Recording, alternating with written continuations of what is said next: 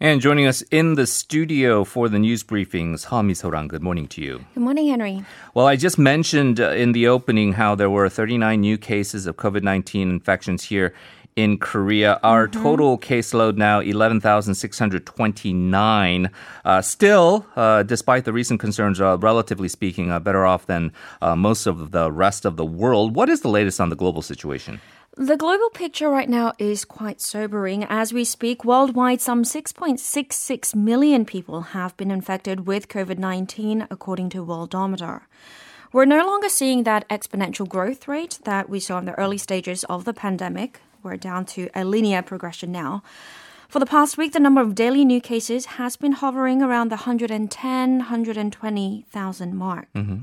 By country, the US has the highest caseload at just over 1.9 million, followed by Brazil with 595,000 and Russia with 441,000.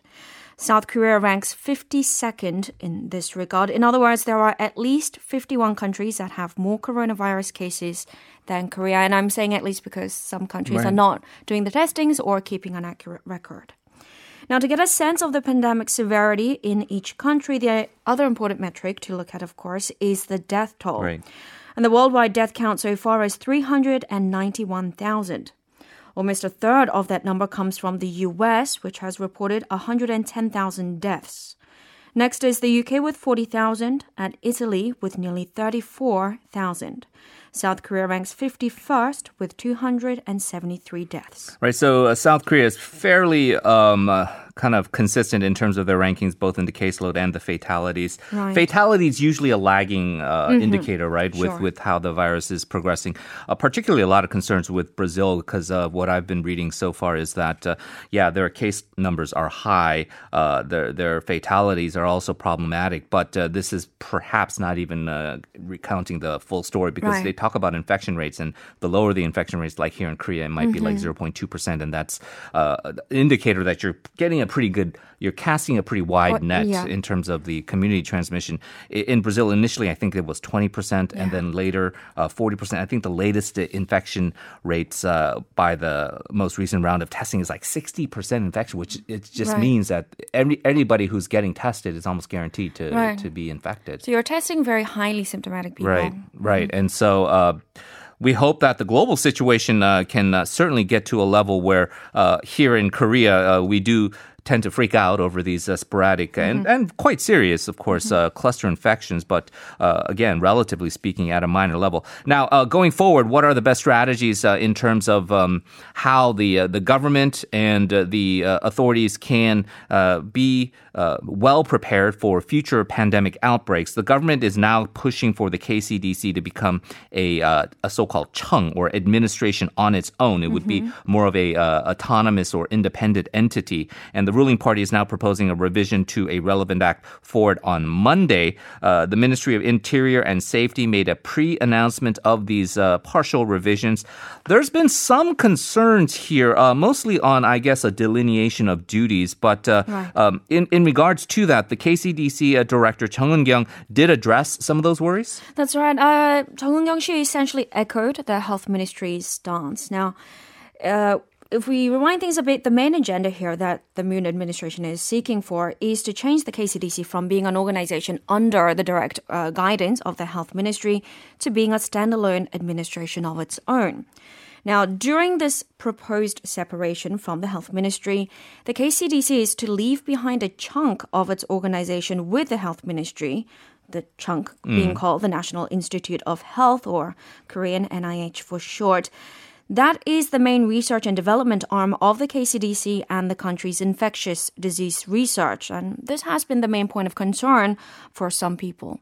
Yeah, and there so the the worry is how can you have the KCDC kind of basically break off from mm-hmm. this uh, main research unit. And I, I, guess the concept being you got to study the diseases right. as well as combat the diseases. Mm-hmm. Um, uh, but uh, why you uh, why are you doing this in the process of becoming an independent organization? Right. So yesterday, KCDC Director Chung Eun-kyung said during a regular briefing that the NIH is the control tower of Korea's health and medical research and development and needs to be bigger and more specialized.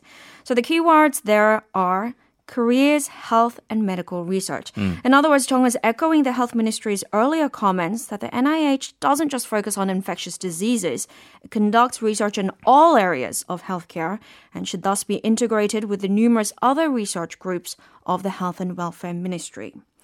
Now, back to just concentrating on infectious diseases and research on that. The NIH will concentrate on studies about vaccines and treatments, while the newly upgraded version of the KCDC will study policies and epidemiological investigations.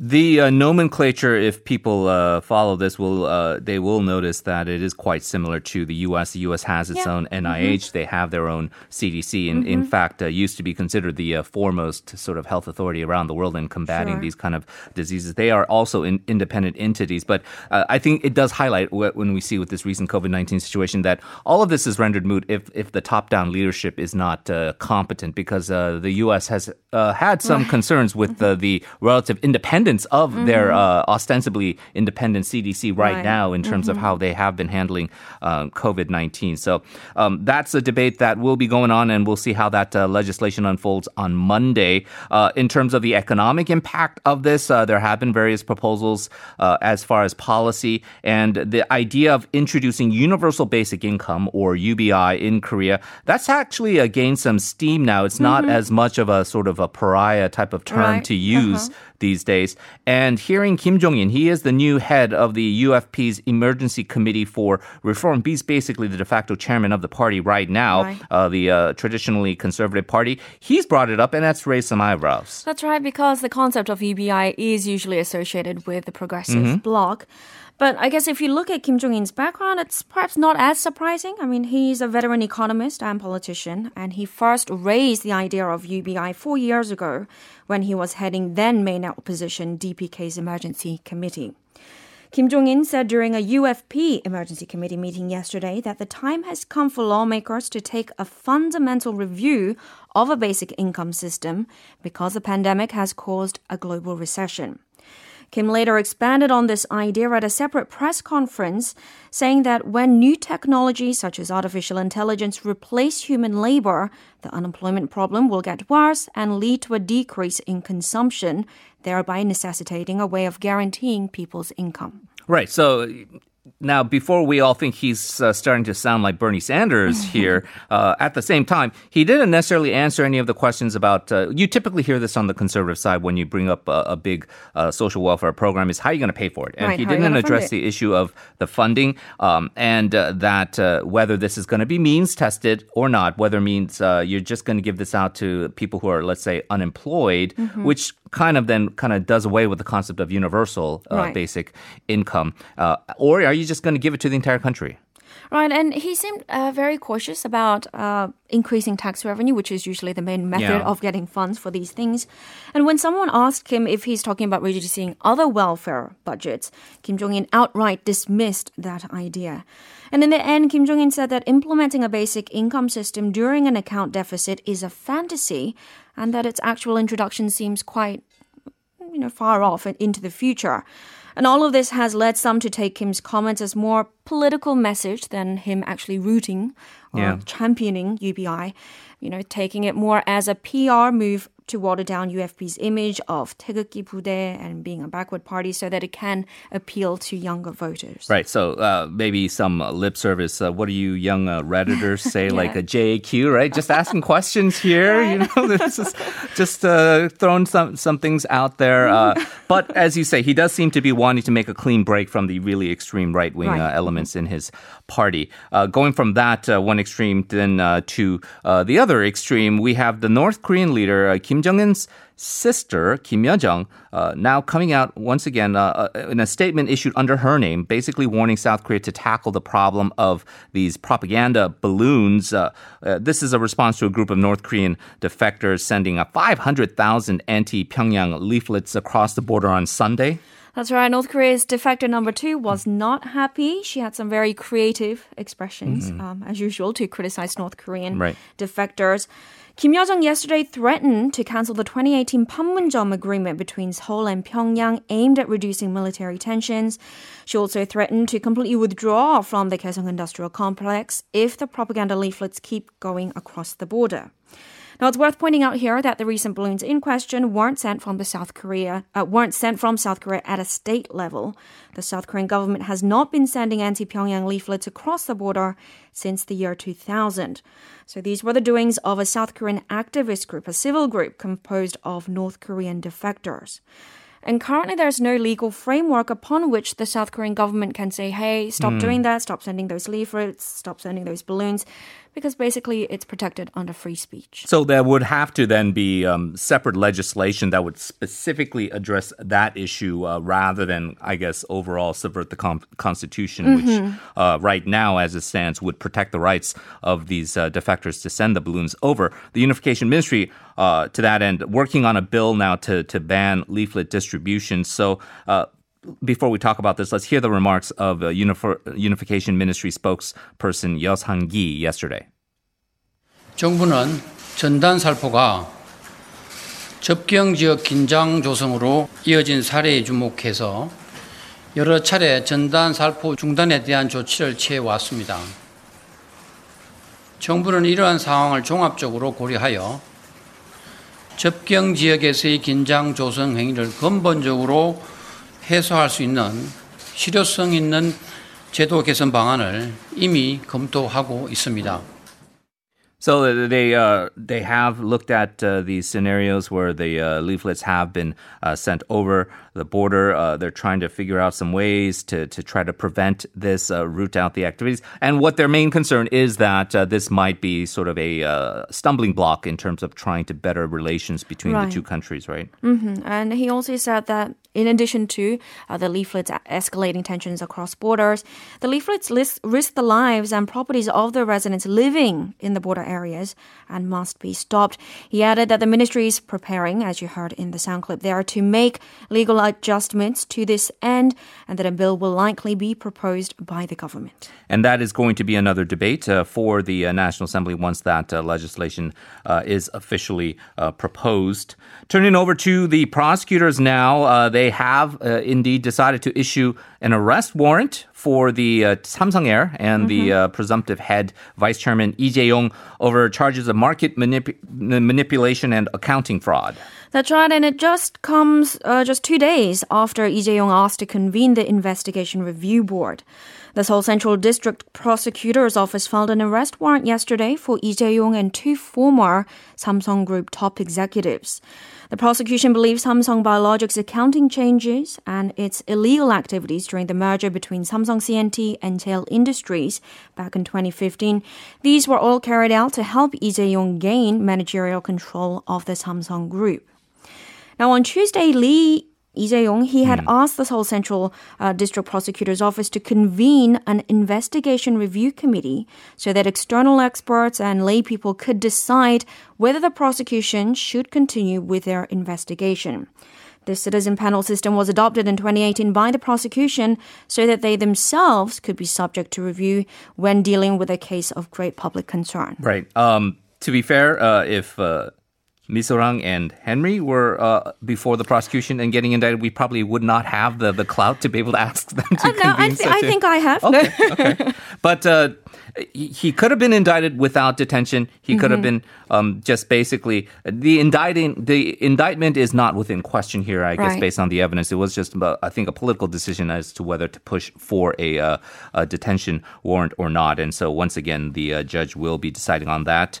Uh, let's turn to another matter affecting the judiciary. This is the uh, process now that has uh, begun to liquidate the seized assets of a Japanese firm that has been ignoring a court ruling to compensate Korean victims of Japan's wartime forced labor. That's right, and the firm in question is Nippon Steel. The Pohang branch of the Daegu District Court has ordered the beginning of legal procedures to liquidate the seized assets of Nippon Steel worth around 800,000 US dollars. Now this goes back to a 2018 ruling where the Korean Supreme Court ordered Nippon Steel to pay 100 and 100 million won each to four Korean forced labor victims. Nippon Steel didn't comply and their assets were seized. The Daegu District Court has decided to employ an extraordinary move called a public notice because the Japanese Foreign Ministry didn't do their job of passing on the court documents onto Nippon Steel. And because it's a public notice, the liquidation may not begin until two months later on August 4th when it's considered that the notification has been served. The Japanese government, they're not happy about this. They're angry. Uh, we've seen what they did with these uh, unilateral uh, trade restrictions, and now they're warning of additional retaliatory uh, measures. That's right. Japan's Chief Cabinet Secretary Yoshihide Suga said in a briefing yesterday that the liquidation could bring about a serious situation and must be avoided by both sides.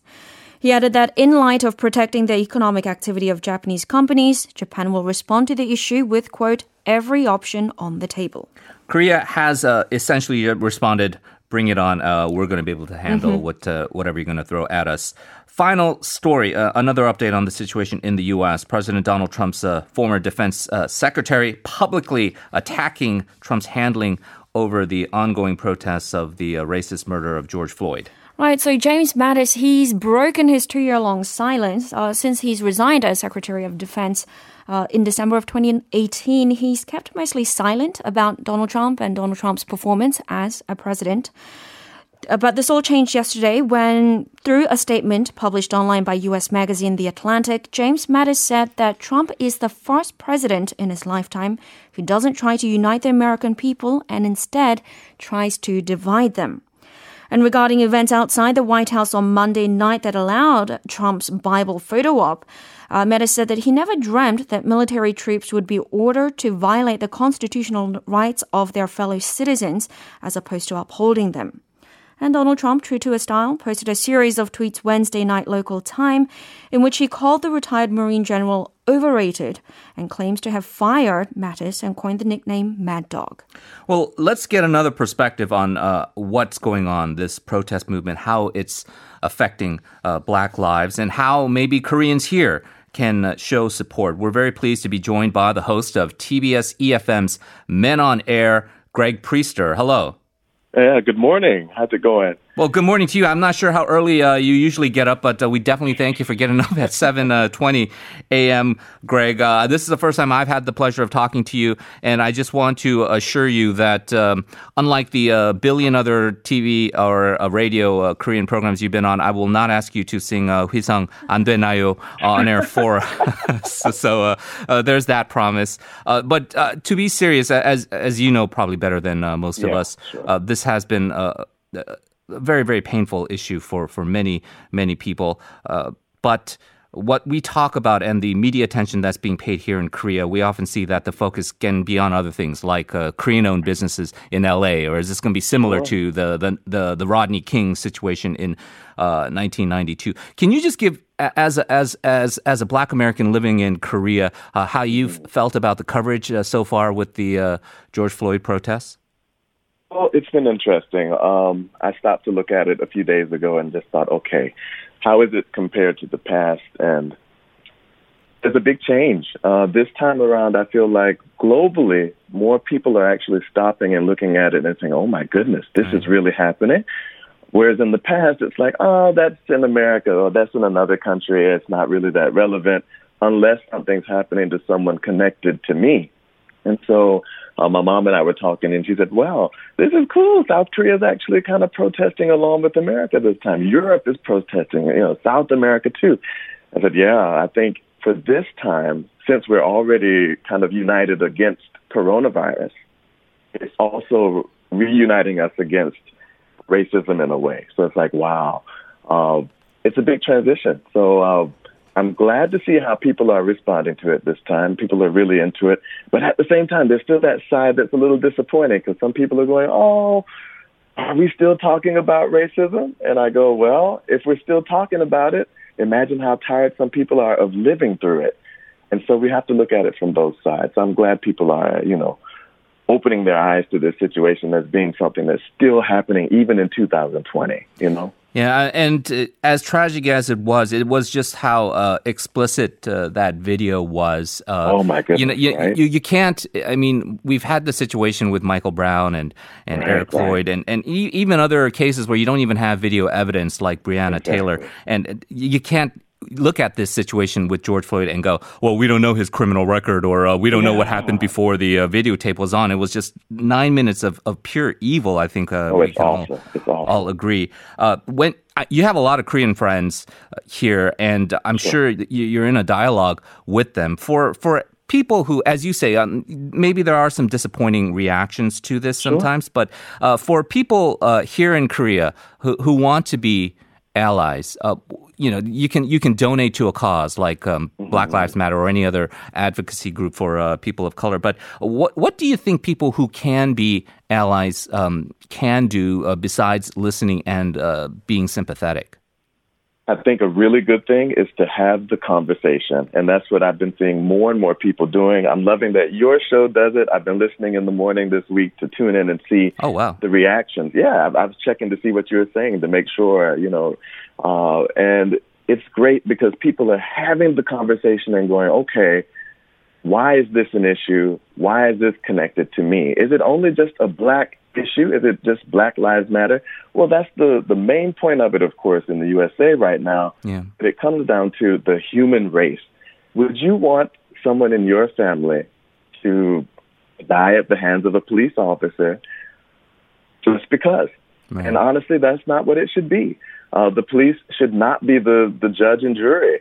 They should be the ones to de-escalate the situation, get the facts, and then get you to a, uh, I mean, a police station or something, and then let the court sort out that system. They shouldn't be the final.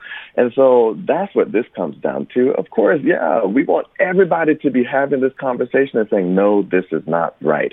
It's really something that if you want to protest, yeah, go ahead and Yeah. go out and protest about it. But really, the focus is we're all human. We all have a right to life.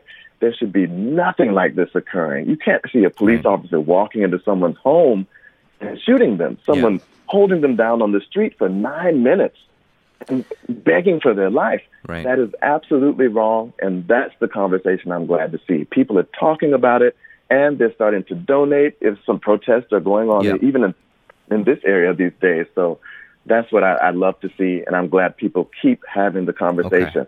Yeah. Greg, thanks, and uh, I hope to uh, see you in person soon uh, when uh, things settle down. Appreciate it. Absolutely. I appreciate it. Thanks for having me on, and thanks for the conversation. Keep it going, man. Thank I you. appreciate you. Thank you. Uh, take care. Greg Priester, host of TBS EFM's Men on Air. That's going to do it for us as well. Misorang, thank you uh, once again. As always, have a good weekend. Thank you.